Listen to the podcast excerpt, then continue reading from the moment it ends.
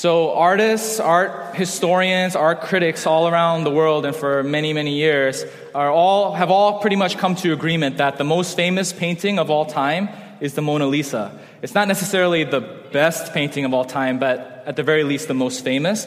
And most of you know that it is a piece of art that was uh, painted by Leonardo da Vinci and today is in Paris at the Louvre Museum. Louvre, I don't, I don't know how to pronounce Is that how you pronounce it? Louvre? Musée de Louvre. I don't know.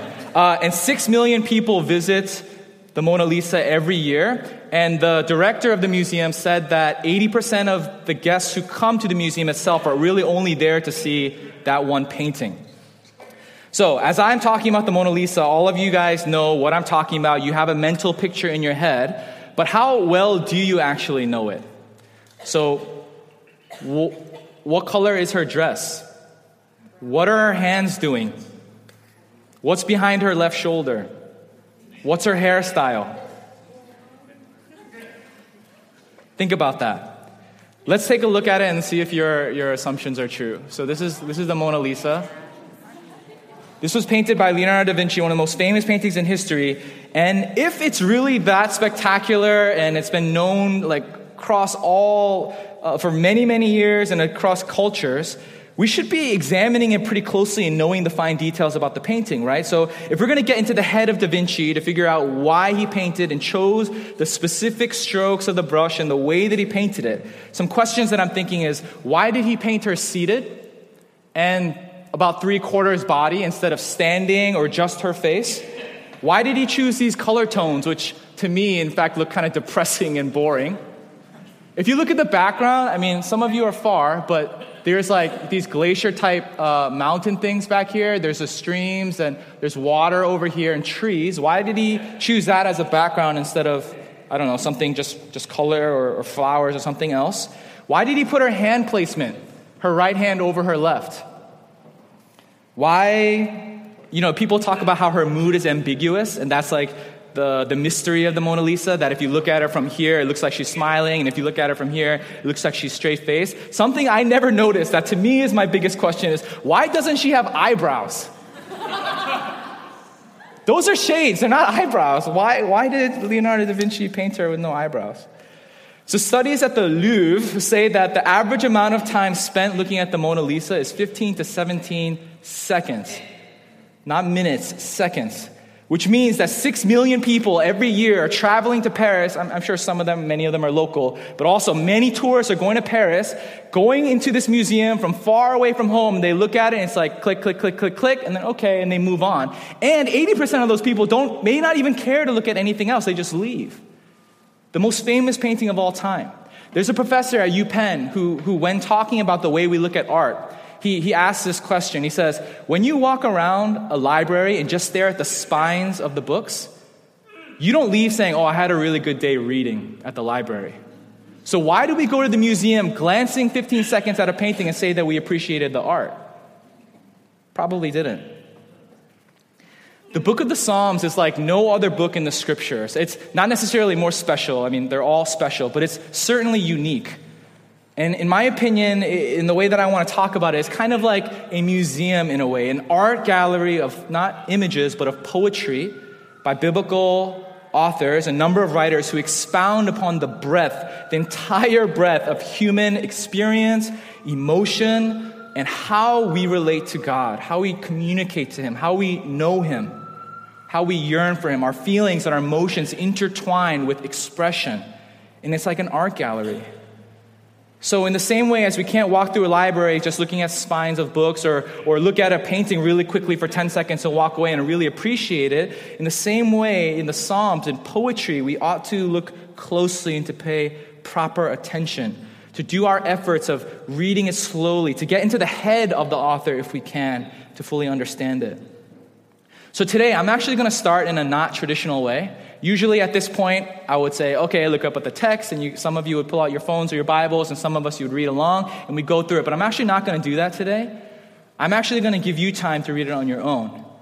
So pull out your Bible. If you have, a, if it's only on your phone, that's totally fine. If you have a Bible app, or if you just go to BibleGateway.com, or if you have your paper Bible. And what I'm going to ask is for you, I'm going to give you a few minutes. I'm going to ask you to read it slowly, to pay attention to the words, the imagery. Think about, question, why did the author write it in the way that he did? What is he trying to express? Now, look up here really quickly. I want to give you a Bible study tip before you read that. Oftentimes, we see biblical poetry as just confusing. And all the symbolism in the Bible, we think, oh, that's just like almost like making it difficult to understand. But that's absolutely not the case. It's, it's confusing because it's an ancient language and we're very far removed from the, lang- uh, from the people and the time. But if you think about art, paintings, poetry, music, they're not trying to disguise truth. They're trying to reveal it in the most pure, special way. Right? If you think about poetry and somebody describing nature, let's say our walk from the T at Arlington T stop to BFIT right here. I would say I got off the T and I walked down the street and I entered.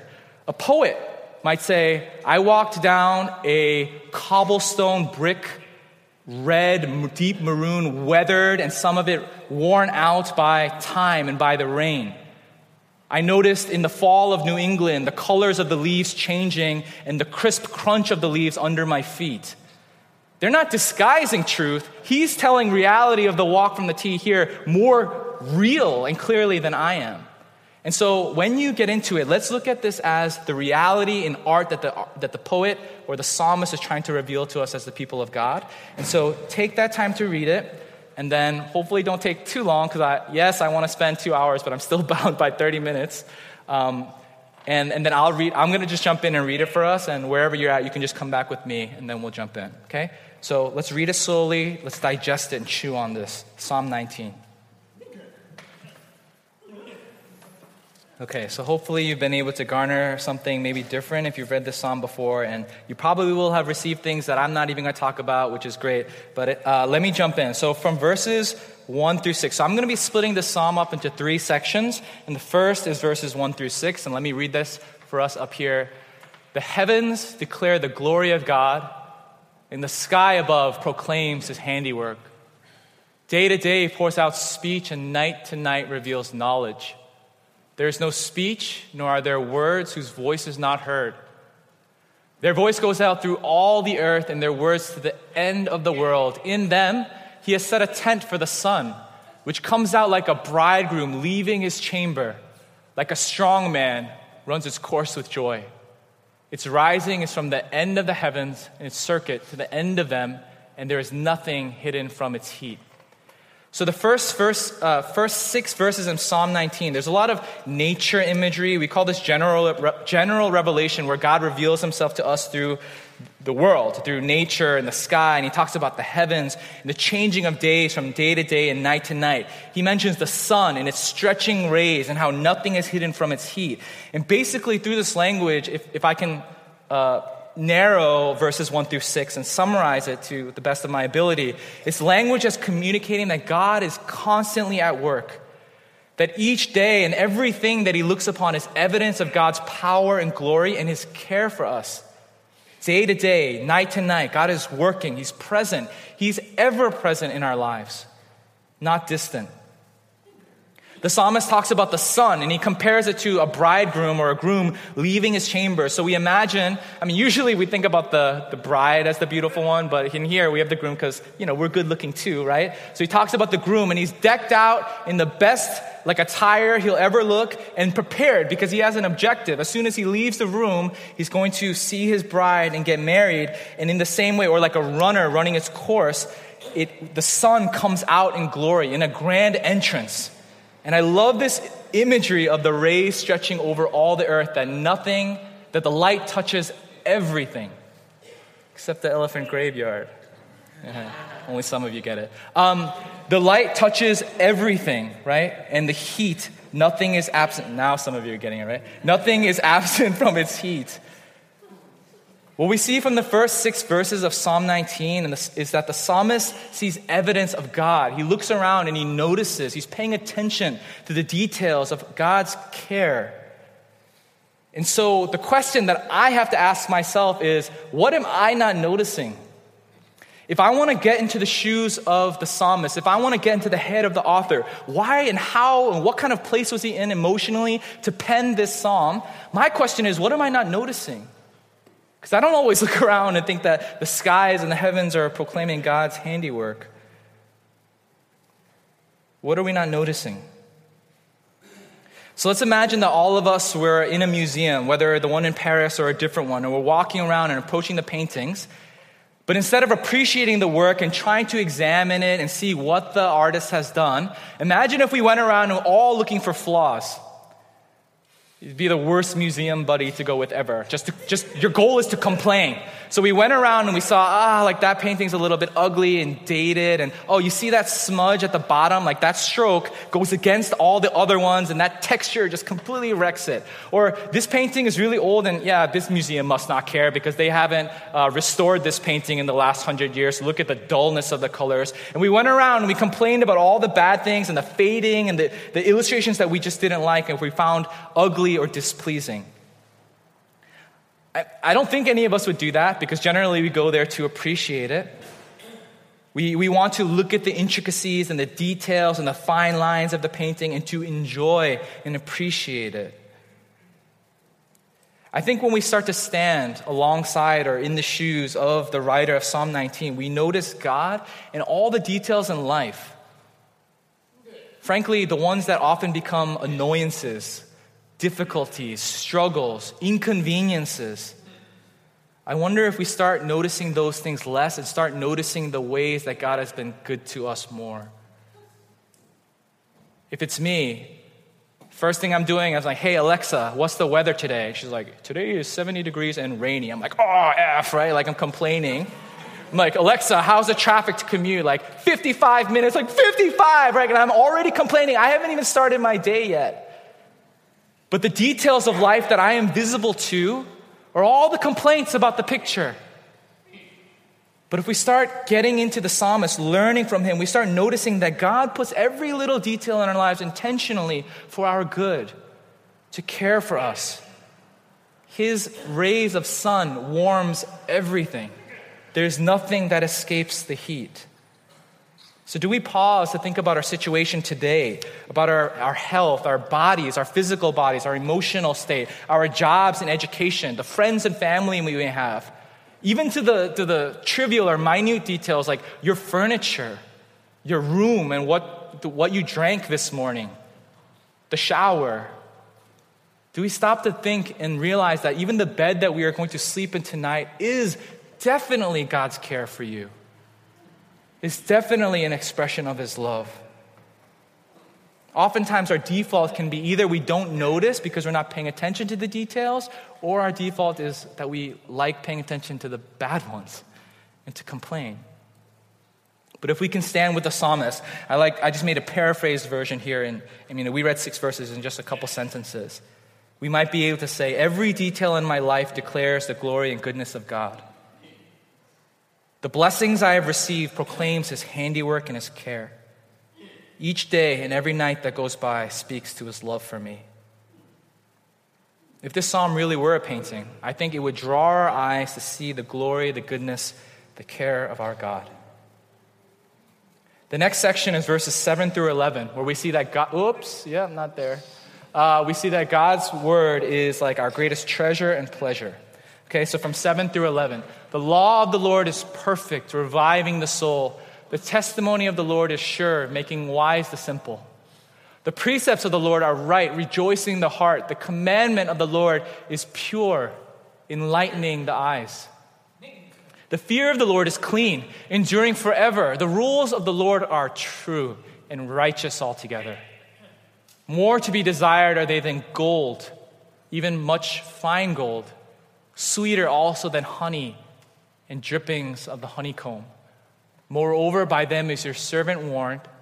In keeping them, there is great reward.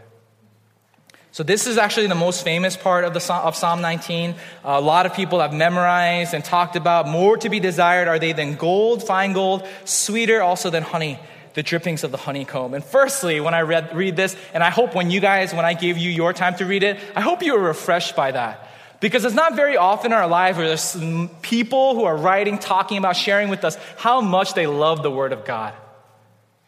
We need more of that, right?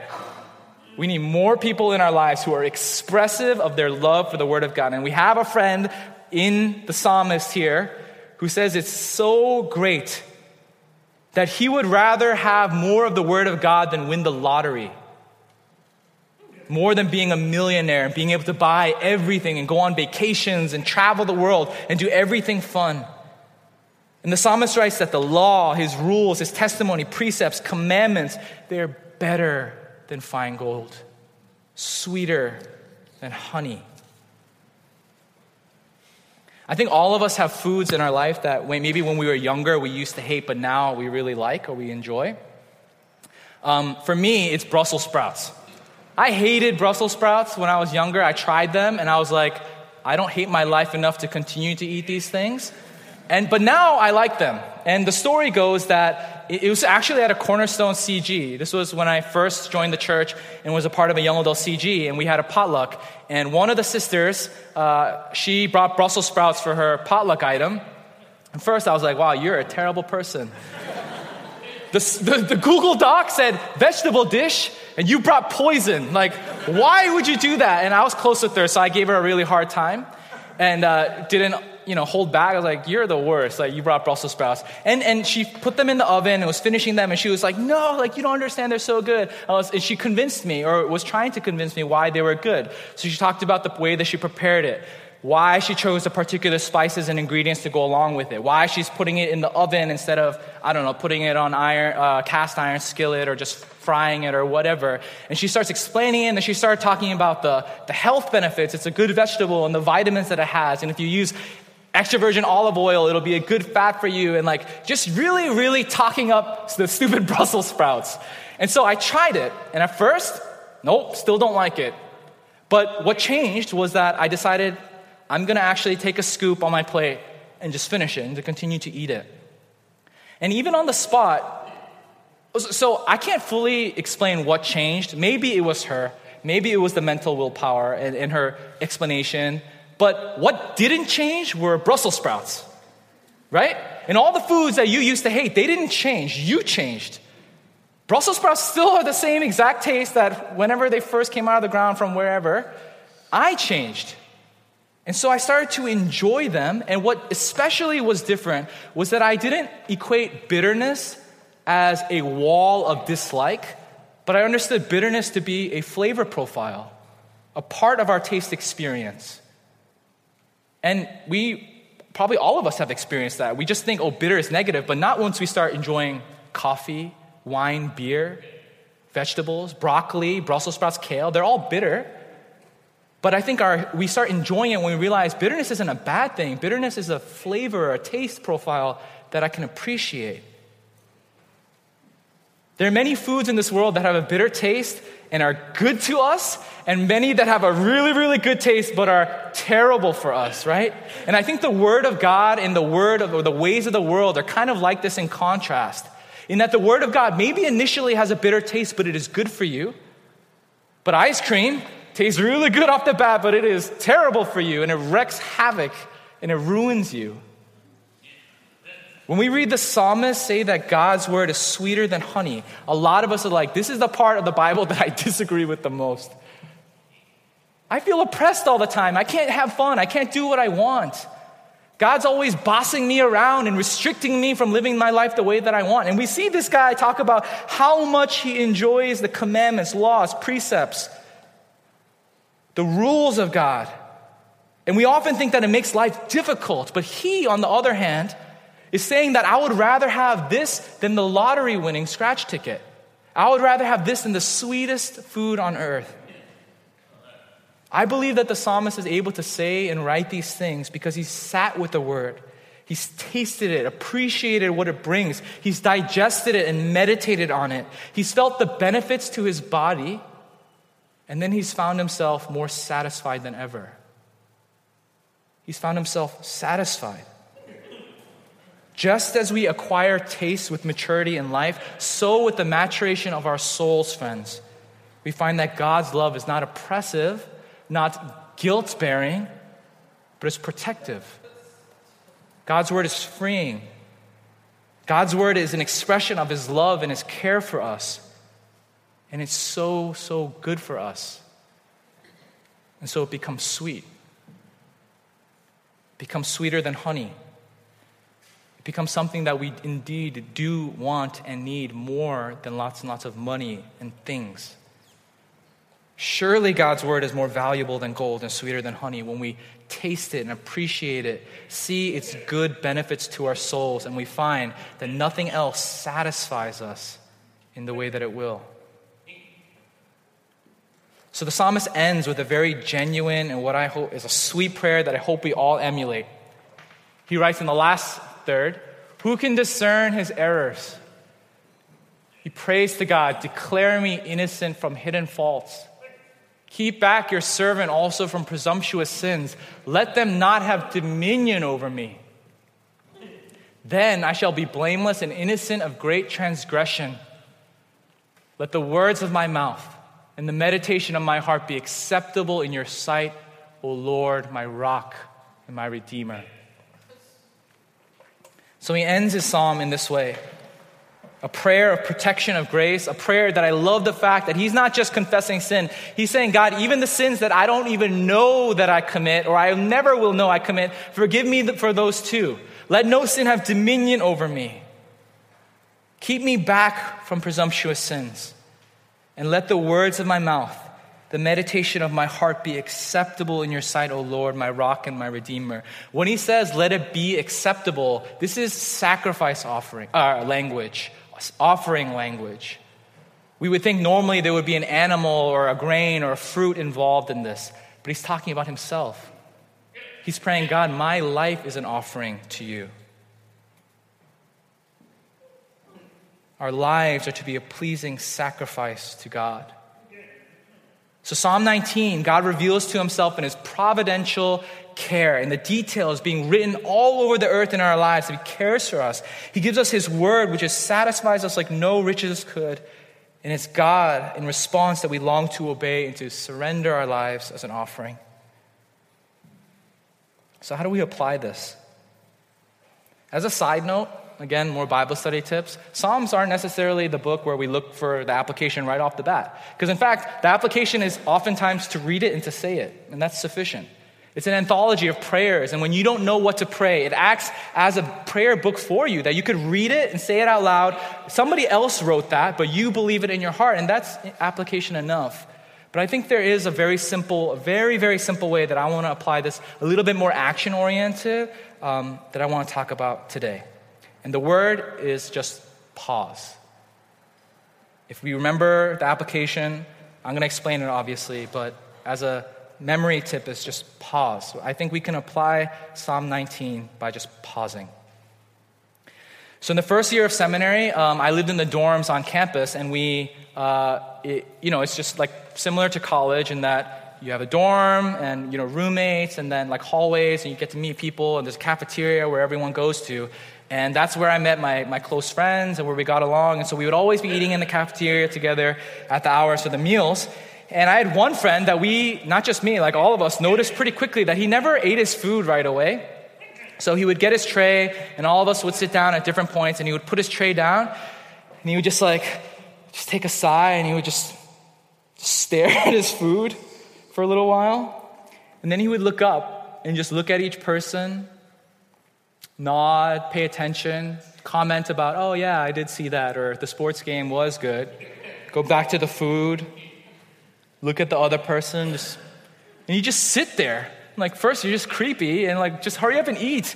And people who he didn't, we started realizing that's just his jam, right? Other people who would sit down with us and like, hey, you mind if I join you guys? They'd always be like, oh, your food's getting cold. And he's like, yeah, don't worry about it, right? And like, they, they wouldn't know, but we realized that this is just a pattern. And at first, I hated it. At first, I was like, dude, we got places to go, bro. Like, eat it. And we'd be all done, and he would just be starting, and his like salad, he's taking three bites out of it, and it was annoying. Like, the, the gym's gonna close, we gotta go play ball. And we'd all be pushing him, pushing him, pushing him. And I realized now, like, he was just pausing. Meals to him were a time for him to settle. He just came from either work or from the library or class, and he would literally exhale put his tray down, and just observe. He would look at the food to appreciate every meal that he had, regardless of whether it was a crappy day and it was like frozen pizza day at the cafeteria. He would look at the people who he was seated next to and just stare at them and appreciate them and then comment and be in there in the conversation. It wasn't just a stepping stone so that we get full and move on. He was present because he paused. Pausing gives us room to notice God's providential care for our lives. If we're always scurrying place to place, how could you look at the skies and the heavens and notice God's handiwork, that the sun comes out like a bridegroom leaving his chambers? Pausing allows us to be grateful for things we may never notice. Every dollar that we have, every purchase that we make, our health, our friendships, our education, the list goes on. Even the, the minutia, if I, and I do this on purpose because it's not, nothing is unimportant. Like, you, like I said, your bed. I wasn't joking, that's important. Pausing allows us to pay more attention when we, and have space to sit with God's word, to not just quickly breeze by it because we have somewhere to go, but to chew on it, to digest it, to allow it to feed your soul to be able to say with the psalmist that there is such a sweetness to the Word of God. When we pause, we have more room for, and space for prayer, to ask for grace, that, to pray in forgiveness for things of, that, of, of sins that we don't even know we've committed, and to ask God to be gracious with us so as to keep us from those things. Pausing allows us to be quiet before God, to appreciate the days and the moments, and to say, Lord, my life is a sacrifice offering for you. But when we're always on the go, we're living for us if we're not paying attention. So I just want to say, can we just try pausing a little bit more? So that we really can appreciate where this place, the artist, is coming from, and so that we might be able to experience the same thing. Now, all these reasons, friends, point to something so much more important than these disciplines. You could pause, you could be an expert at it. You could be a monk and meditate and sit in a room for four hours and just clear the mind. You could put away your phone and do all of these things, and if it's not for a deeper, much more important reason, then it's really not that important. That's not why I'm suggesting it to you. The reason why these disciplines are important is because they can have great impact. The number one un changing, unwavering goal and purpose of all of our lives to deeply, intimately, and passionately know Jesus and to know Him more. That is the trajectory of our lives, the goal. The end point is to be with Him. And when we are with Him, we will know Him in full. But until that day where we see Him face to face, where you can actually touch Him and hold His hand, until then, it is our goal to know Him deeply. And the Psalms offer that to us so fully. But the reason why is because of the good news of Jesus Christ. The reason we have access to him is because he took the sin and the punishment and the wrath and he bore that on himself and he died a sinner's death. He took on our sin and he gave his righteousness to you. That's why we're able to know him. And in his death and in his resurrection and his promise to come again, we sinners are given life and welcomed into his family. And our eternity is cemented permanently for the future. So let me ask when we think that's true, if you think that's true, if you believe that in your heart, and if you've been regenerated in your heart and your spirit and your soul, if you can say, My end destiny is heaven with Jesus, not because of what I've done, but because of what he's done, and his love is unconditional for me. Even if I sin, if I fail, if I make mistakes, and if I stay immature and have weaknesses that I never fix, that changes nothing. His love for me is unchanging and unconditional. If we believe that, then surely we can be led to marvel at God's providential care for us, right? Surely we would look at the changing of the leaves and the seasons and to see, wow, God is working he is present here. The little details in my life are not unimportant to Him, they matter greatly. If we believe that Jesus took on your sin and punishment and he felt the greatest pain that has ever been experienced by a human in history, and He loves us so much to go to those lengths, then surely we can hear the words God's law, commandments, precepts, rules, and think, of course they would be good for me. If He loves me to this extent, that we have the good news of Jesus Christ, then everything He tells me to do and everything that He wants for me is actually for my greatest joy. Not for the restriction of my joy but completely in contrast to that, for my deepest joy, for my greatest joy.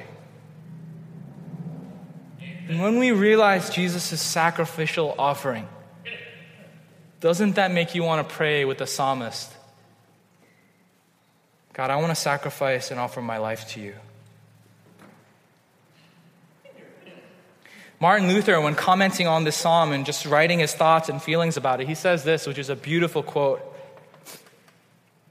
He says, Wealth, and I would add pleasure, success, whatever, add the idol there, can heal no wounded spirit, cheer no sinking soul, give hope to no desponding mind, defend against none of the worst ills of life Point no weary traveler to the way of rest. Give no assurance of happiness beyond the grave.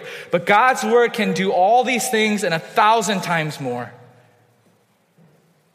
So, wealth, comfort, security, success, promotions, getting into the school that I want to, getting the car that I want to drive and the, and the spouse that I dream for, all of these things, they can never heal your brokenness. They can never restore you from depression. And many of you know that right now.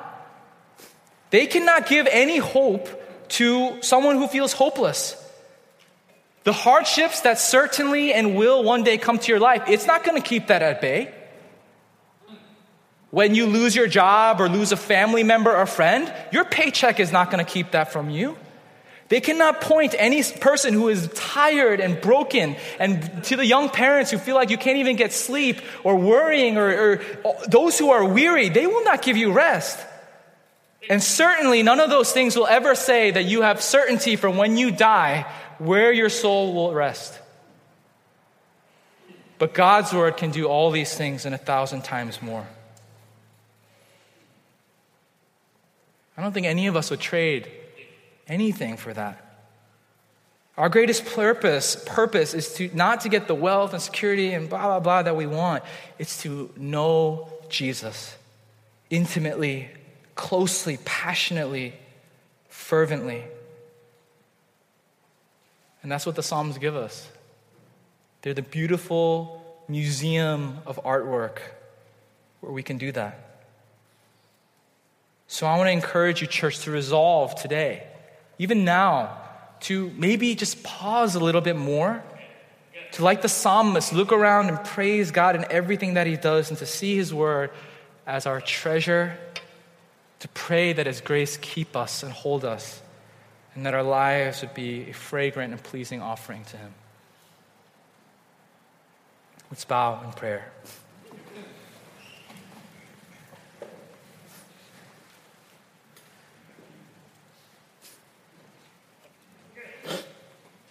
Lord God, we thank you from the bottom of our hearts for the good news of Jesus. We thank you that if we are a new creation, if we really are a new creation, our eternity is set, and one day we will see you face to face, and instead of turning us away because of our sins, you will warmly embrace us because of Jesus' righteousness. And to a God who loves us that much, to a God who loves us that much, man, do we see and agree with the psalmist that everything around proclaims your handiwork, your goodness, and points to your glory. That your word, your law, precepts, and rules are surely sweeter than honey and so much better than gold. And like the psalmist, we're right with him. If we believe the good news, we're right with him. That to a, to a God, to Jesus, who offered up everything for us, we want to offer our lives back as a fragrant and pleasing sacrifice to you.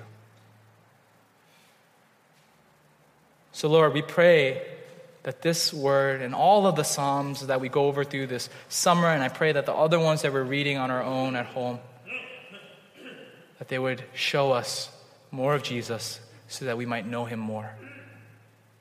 God, we're the people, we're the, we're the people, we're the culture, we're the prime example of the busy, busy, always on the move, never taking a breath. And even if it's a small, little, tiny application and, and, and, and exercise and, and discipline, I pray that we would take it seriously.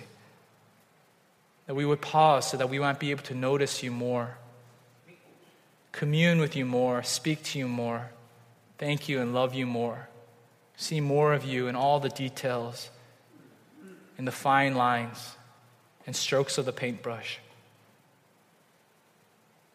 Because that's what we want more of you in our lives. God, I do pray for that for us individually, but I especially pray that for us as a church, that you would unite us in this purpose to know Jesus, to bring him glory. And so, God, we praise you and we love you. Thank you for walking with us and make us more sensitive and keen to you each and every day. We pray all these things in Jesus' name. Amen.